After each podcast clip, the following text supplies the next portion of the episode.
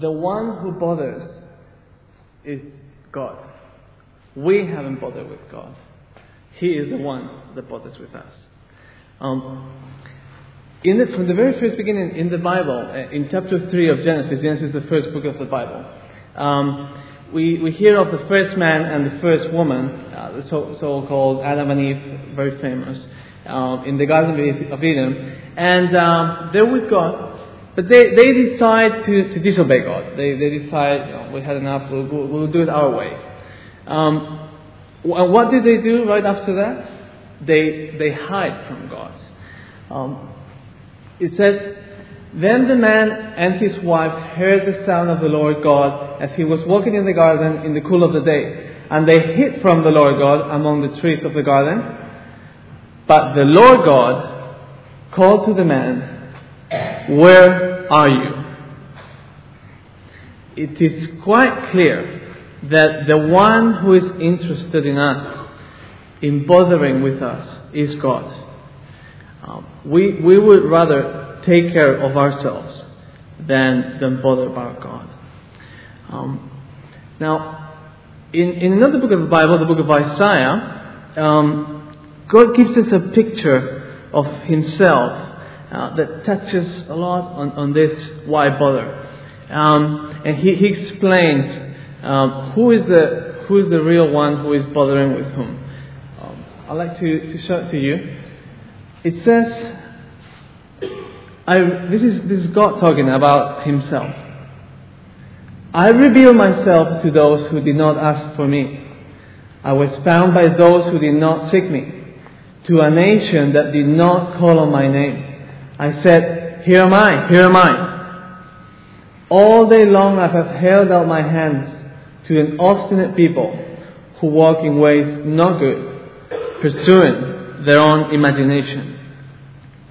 Now, stop and consider this, this, this picture of God. What, what kind of God is this? What, how, how does God depict himself? He, says, I reveal myself to those who did not ask for me. I was found by those who did not seek me. Now, the words I reveal myself um, are particularly important. God is claiming that regardless of whatever nationality, ethnicity, culture, language, whatever, He has made it clear that He is seeking you, that He's interested in you, and, and that He loves you. It, it, it's a, a, universal call. Um, now, to understand the significance of this, we, we have to compare. How does He treat us and how do we treat Him? Um, we, we couldn't care less about God. We, we, we are not there calling God every, every morning. We, we are not there, um, you know, asking Him to come to us. The truth is that, that for, for most of us, God is just too inconvenient in our life. Um, no, and, and no, wants, no one wants to be accountable to God. In fact, no one wants to be accountable to anyone. We like and we want to be our own God. We want to be the ones in charge. But but this tells us that even though we don't want Him, He wants us. He is looking for us. It says, All day long I have held out my hand to an obstinate people who walk in ways not good, pursuing their own imagination. Now, I used to play uh, this game with my brother when we were, we were kids. Um, and it was to, to hold your hands and stretch them um, and see who, who would you know, quit quit, who will be the first one to quit. Um, I don't know if you've played this game. It's rather stupid, but but you you will soon realize that I think if I remember well, you can't stand it more than ten minutes. It is so painful. Now I don't know the physics and all that. Uh, maybe Peter can tell us, you know, why the blood or. But it is so painful. And God is telling us He's out there holding His hands towards us calling us all day long. I don't know, that, that blows my mind. But well, th- think about it. God has created the world. He has created us. And He says that He has done that. We're not just another animal. He says we're special. He, he has put His image and He's made us in His likeness. That means something like we're spiritual, we're moral, we, we are relational, we are creative, and so on. Those, those are things that God is, and, and we, we share that. We're special. And, and, and the most important thing is that He has created us to relate to Him, to be in friendship with Him, to be, as we've sung, a, a father, and we were talking about Father's Day. He is the father, and we are the children. That's, that, that's the context. That's, that's why we, we created. Yet, we ignore Him and we reject Him. We are the ones that should be saying, Hey, I'm sorry you know, can I come to you? Uh, sorry, I forgive. Could you forgive me? But this is saying, he is the one saying, hey, come to me. I forgive you. Come to me. I'm seeking you. I love you. Um, it's just simply ridiculous. It's totally upside down. Um, now it says that we're an obstinate people who walk in ways not good, pursuing their own imagination. That's, that's kind of a strong statement. Um, but let, us think about it. What is keeping us from, from, from God? Why are we ignoring God? Well, we are doing that because we're more interested in other things. Um, we, we, we're interested in our own careers. We, we, we kind of we create other things that are more important to God.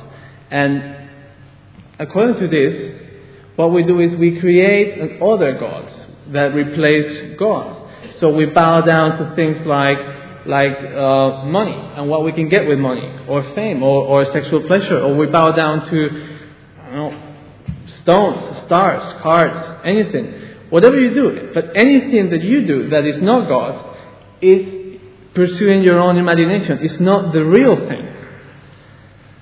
And the problem is that because it's not the real thing, it's not going to fill you. The only thing that is going to fill you is God. And He knows that. And that is why He is bothering to come to you. Because He knows that what you need is Him. After all, He created you. Now, this is a picture to summarize what Isaiah is saying. God depicts Himself as a God who reveals himself even when we haven't asked for it, who seeks people who are not looking for him, who makes a fool of himself by holding up his hand saying, Here I am, and who loves us in spite of us consciously ignoring him and going our own way, making our own gods because we don't like him. Now, you would say, well, well Andy, okay, I, I could agree. It's, it's, true, we go our own way. We, we like to be the number one in our lives. Um, yeah, I, I agree. You know, that kind of God sounds great. If that is true, that sounds great. I like a God like that. He's looking after me. He wants me. But to tell you the truth, I, I don't see the world like this. I, I don't see a God out there who is calling me. I mean, honestly, I, I don't get an email every morning in my inbox saying, Hi, I'm God. Here I am. I love you. You know, yours faithfully, God. I, I, I don't get that every morning. So, how does God reveal Himself? How, how is He holding His hands like that? Because I don't see it. Um, in the New Testament, uh, a New Testament writer uh, says the following thing. In the past, God spoke to our ancestors through the prophets at many times and in various ways. But in these last days, He has spoken to us by His Son, whom He appointed heir of all things, and through whom He made the universe.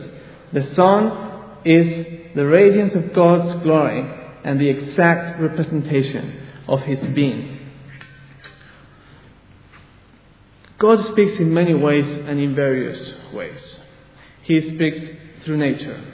Uh, you look at nature and it speaks of an awesome creator.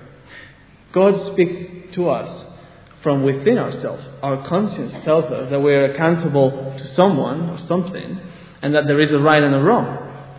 And God has also uh, uh, chosen people throughout history who have delivered his, his message, and those have been recorded throughout centuries in what we have today as the Bible. But there is one particular way in which God has revealed himself that exceeds by far all of them. And that is that He has come down to us. He has come to our earthly doorstep, so to speak, uh, to reveal Himself. And He has done that in the person of Jesus Christ. In John 14:9, um, some people were asking Jesus, Jesus, can you show us God? And what does he say? He says, If you have seen me, you have seen the Father. Whoa, what? If you have seen me, you have seen the Father. What is he saying? He's saying that he is, in very nature, God. Hello, I am God. You see me, you see God. And actually, in Isaiah, the book we were reading, there is, there is um, a text written 600 years before Christ that talks about Jesus and calls him Emmanuel. Now, Emmanuel is a very nice name uh, in English, but if you look at the Hebrew, it's quite weird. It means God with us. He's talking about Jesus, and he calls him God with us. Jesus comes down to bring us God. Um, now this is this is very unique. Let me just take that off. Um, this is very unique to any religion. No one has ever claimed to be God. You see, if you uh, let's take, for example, Buddhism and, and, Islam, and I don't mean to be pejorative here, just, just to make a point of, of distinctions. Um, if you if you take Buddha out of Buddhism and you say, well, another guy brought Buddhism, Buddhism would still hold as it is because Buddha was just the messenger. He wasn't the message. Similarly, Muhammad, you know, he just happened to be the, the historical person to be there to receive the special revelation. It could have been anyone. Uh, Islam holds if you take, if you just change the person. But with Christ, that is not the case. With Christ, it's different. He is the message. He is not telling us the message. He is the message. Now, if you, you simply cannot take Christ out of Christianity, actually, if you take Christ out of the word Christian, um, you're left with the letters I, A, N, and Ian is not going to be able to help you. you cannot take Christ out of Christianity because he is the message.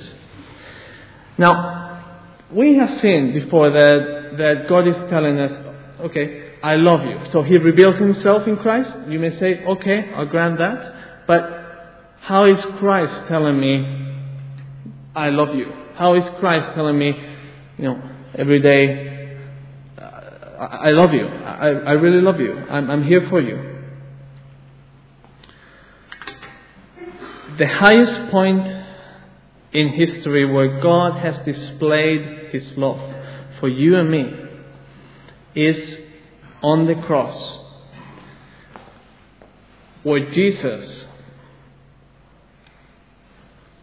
stretched His arms as far as He could on the cross. So God reveals Him, God says, Here I am with His arms, and He does it through Christ, and He says, I love you and he does it on the cross with Christ. At the cross, God was shouting as loud as possible, I love you.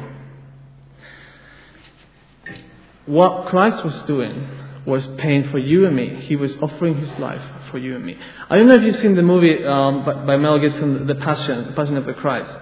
Um, it's a it's a very impacting movie, bloody, hard to watch, but it is actually based on the, the historical facts of, of uh, the, the torture and execution of Jesus.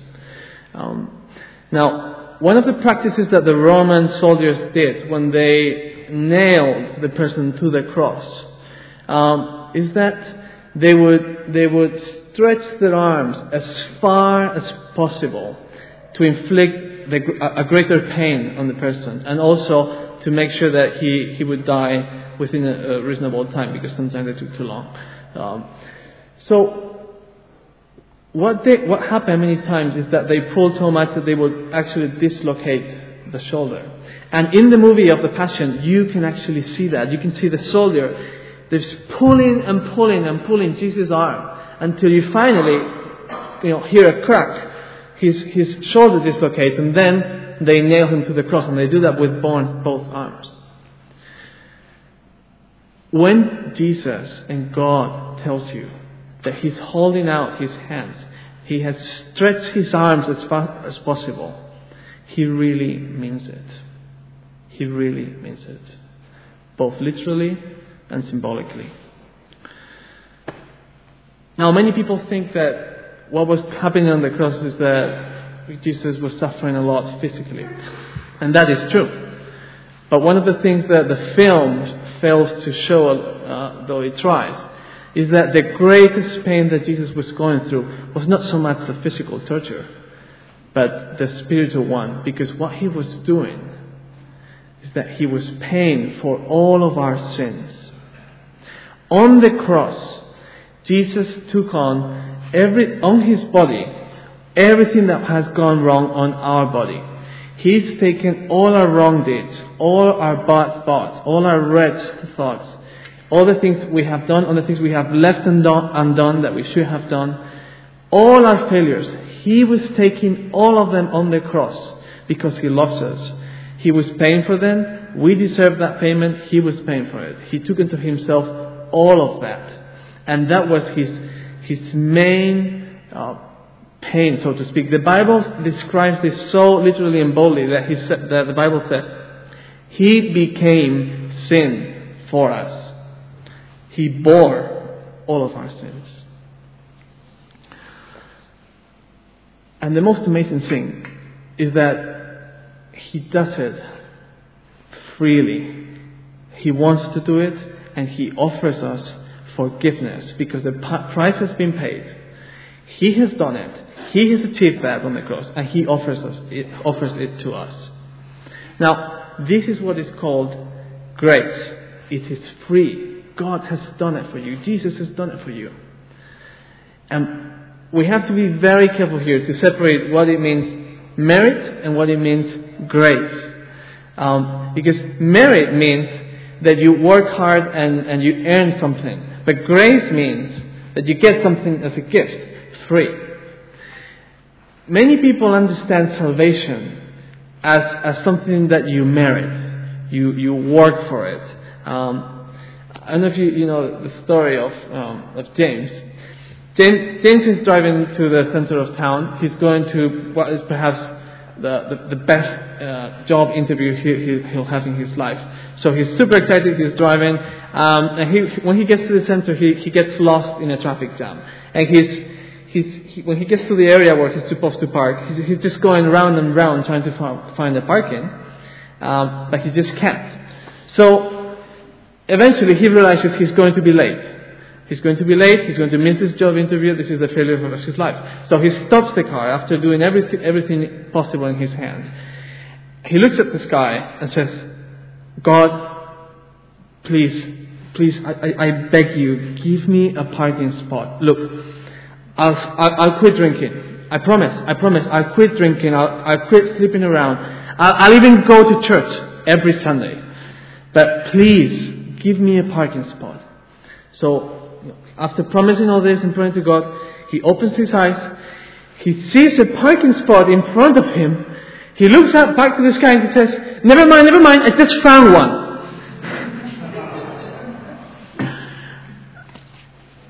now, most people think of salvation in these terms.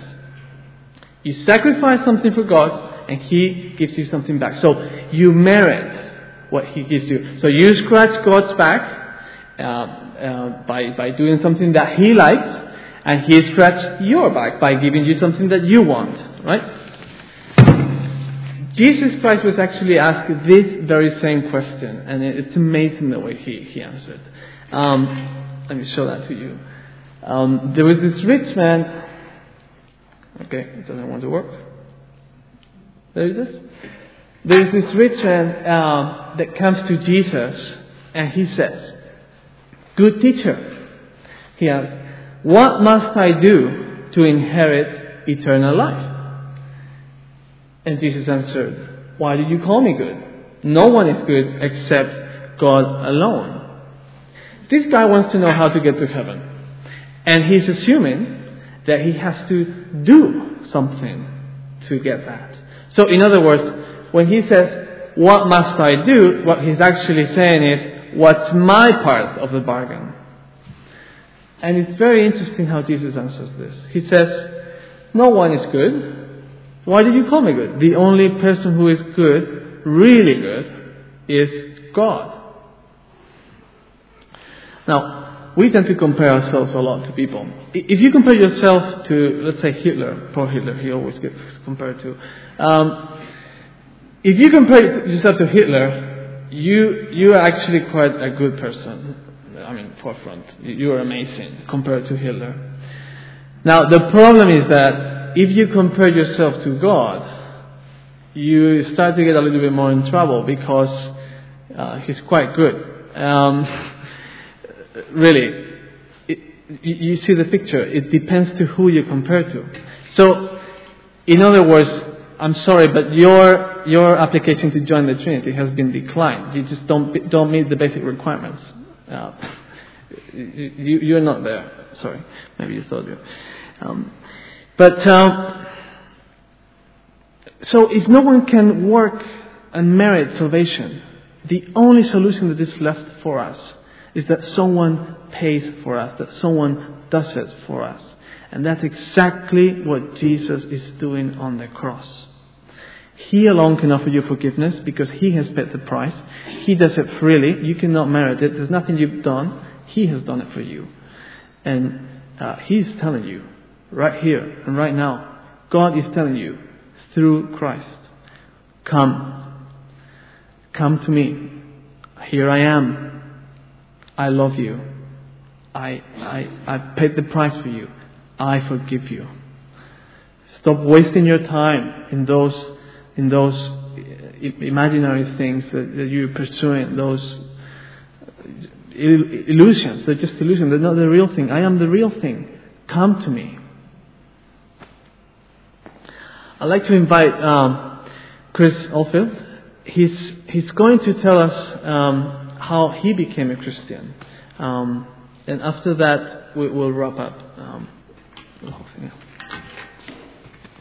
Oh, uh, it's quite hard to sum up something so big as this, um, but I'll try and offer a little bit of my story. Uh, I grew up in a Christian family um, where they they credited God for everything with a real kind of authenticity. I just looked on at that and didn't really get it. It's kind of being born in a garage didn't make you a car, right? I mean, I, I, for me, Jesus didn't really have anything to do with the way I lived. Um, uh, they took me along to a church, a kind of parish church, until I was about eight. And uh, honestly, I just remember being bored out of my brain. Um, yeah, that, that was not a good experience for me. Uh, then I started playing tennis. So I basically ditched that and I played tennis on Sundays. So from the age of something like nine until around 17, I only went to church at kind of Christmas. Um, but I still had my family. Um, very low kind of spiritual pretension, but it was always there.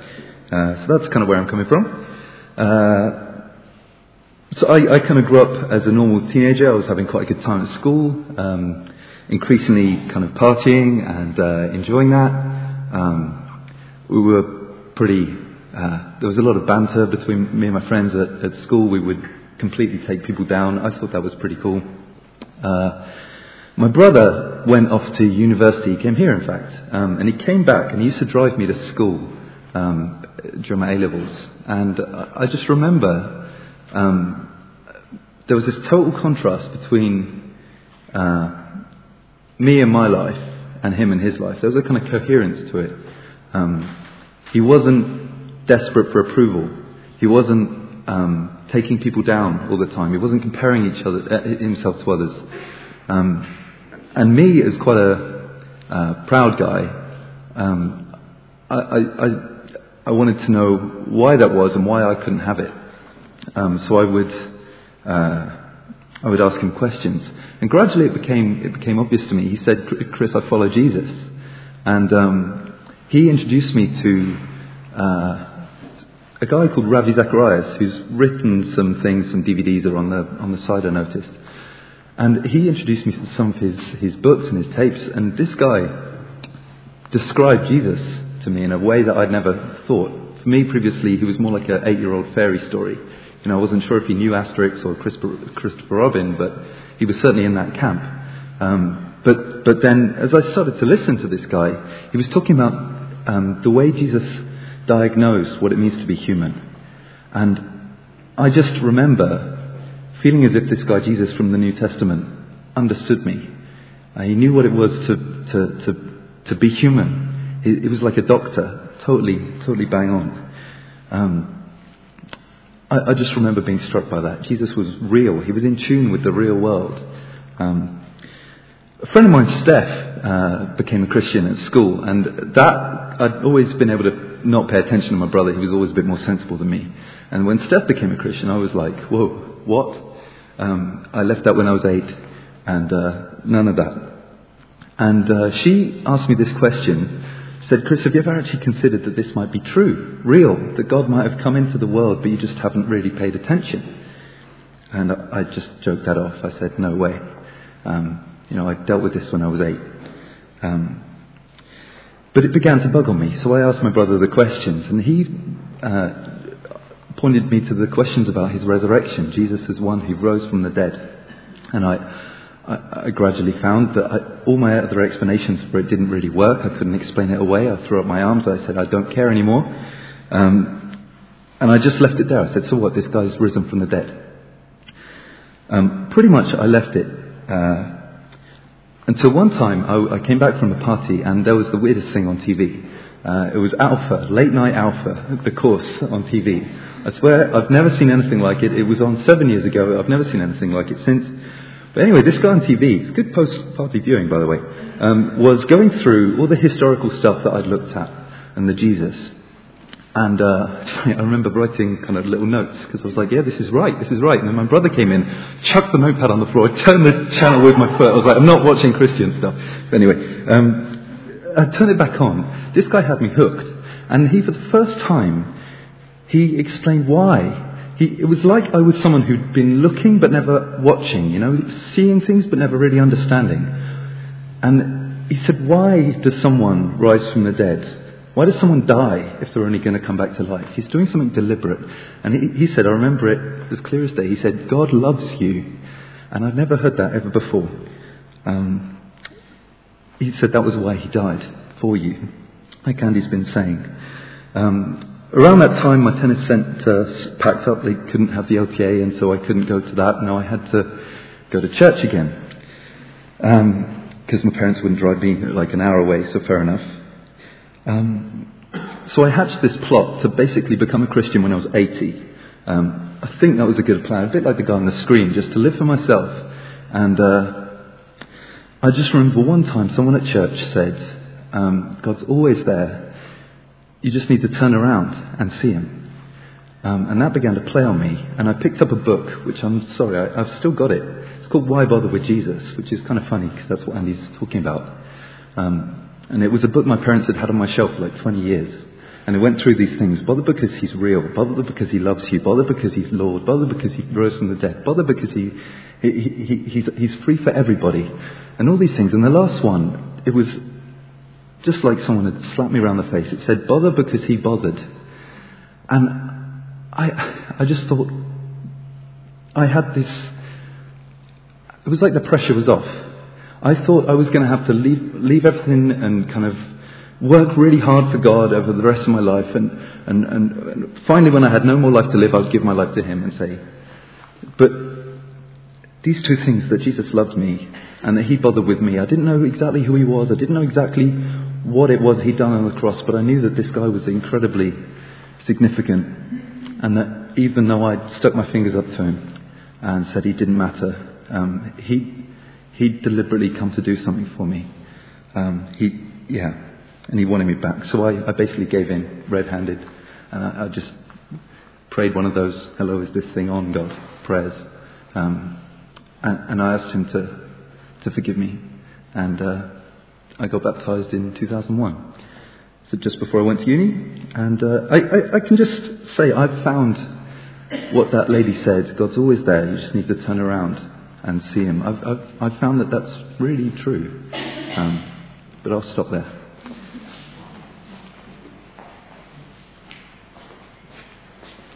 Thank you so much. Uh, that was great. Um, imagine you decided today that um, you don't want to have anything to do with me anymore in your life. That's it. You, you cross me. It's, it's something I said, or the way I dress, or maybe I stink, or or maybe I'm just incredibly handsome and intelligent, and you can't handle that. That's always an option. But you know, you just you cross me off. Why bother with Andy? I'm not going to bother with him anymore, ever. And um, you know, some years ahead the road. Um, get rid of that. It won't. Okay. Some years ahead of the road, um, you you find yourself at the party talk, talking to someone, and you you find yourself telling this person how when you were a child you had an accident and you your kidney was affected and you needed an immediate transplant. Uh, you you were going to die. You needed a kidney, but there was no one around, no donor to give you a kidney, and and pretty much you were going to die. And in the very last minute, someone uh, turned turned in uh, a kidney who had who gave it freely, and, and he saved your life. Now you're talking to this person at the party, telling him that and he has like a cheeky smile, uh, and, and he says to you, Well, actually, I've known all these years who that person is. You're like, Yeah? Who? And he says, Well, it was Andy. You know, he, you know, that, you know, he did it secretly. He, he cares about you. He, he loved you, and he said, Yeah, I'll save his life. I'll give my kidney. You go, Wow. Tell me, would your view on me change at all? Yes? Great. That's affirmation. Good. Um, it will. It will. Your knowledge of me, ha- having given my kidney for you, would definitely change your attitude towards me. You will probably find the quickest way to get in contact with me. You, you would, you know, ask me all kinds of questions. Why did you do that? How was it? You, you would, you know, want even to become my friend and, and understand and, and thank me. Thank you for that. You would definitely be bothered with me. So, if you would bother about someone who would give a kidney for you, why wouldn't you bother with someone who has bothered to come down from his uh, heavenly throne um, to give his life on, uh, on a cross, which is a very painful torture, um, for you to save your life so that you can have free forgiveness, so that you can have new life, so that you can be reconciled to God, so that you can enjoy life in its fullness, finally, in the way that it's meant to be. Friends, why bother with Jesus? Well, just a simple, He bothered with you. Now, um, what I'm going to do now is um, maybe you, today you, you realize that you, you, this is something new to you and you, you feel yourself you know, driven to, to Christ and to God and you want to say yes to Him. You want to accept this forgiveness. Um, you, you want to you know, commit your life to Him. I would hate to let pass the opportunity. So what I'm going to do is offer a very short prayer. And what you can do is just prayer, pray with me and make that yours. Um, because it is between you and God. Um, so that, that will be something very short, just basically saying, God, I'm sorry for, for my sins. I'm sorry for ignoring you. I acknowledge that you come for me to save me. You love me and you give me forgiveness. Um, and that's very short, just a very short prayer. Now, if you're not there, I understand that. Even if you, you were totally bored in the talk, I also understand that. Um, but what we are going to have is, uh, as we said, there's a table with books in there. If you have any questions, if, if, if any question has come to your mind at all, please check out. We have great books there that answer very good questions. Uh, Dave, Emily, and me, Peter will be around ask us question, you know, What are you talking about? I didn't get any of anything of what you said. What's this Christ thing about? What's what's Christianity? Ask us. Don't, don't leave without asking us. Okay? Um, some of the free, some of the books will be free. Um, so so please do take them. Take them with you. Right? Um, so what I'd like to do is, is if you feel like like saying yes to God, um, please just pray with me. It will only be 20 seconds. It won't be anything magical, but just just uh, turning to God. Um, let's just pray.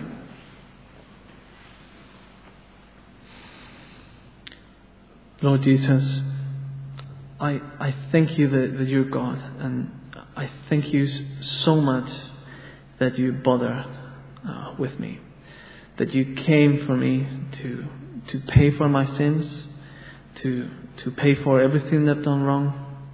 I'm sorry for, for ignoring you, for, for not coming to you and living my, my life in my own way. And um, I, I acknowledge what you've done on the cross, and I thank you for that.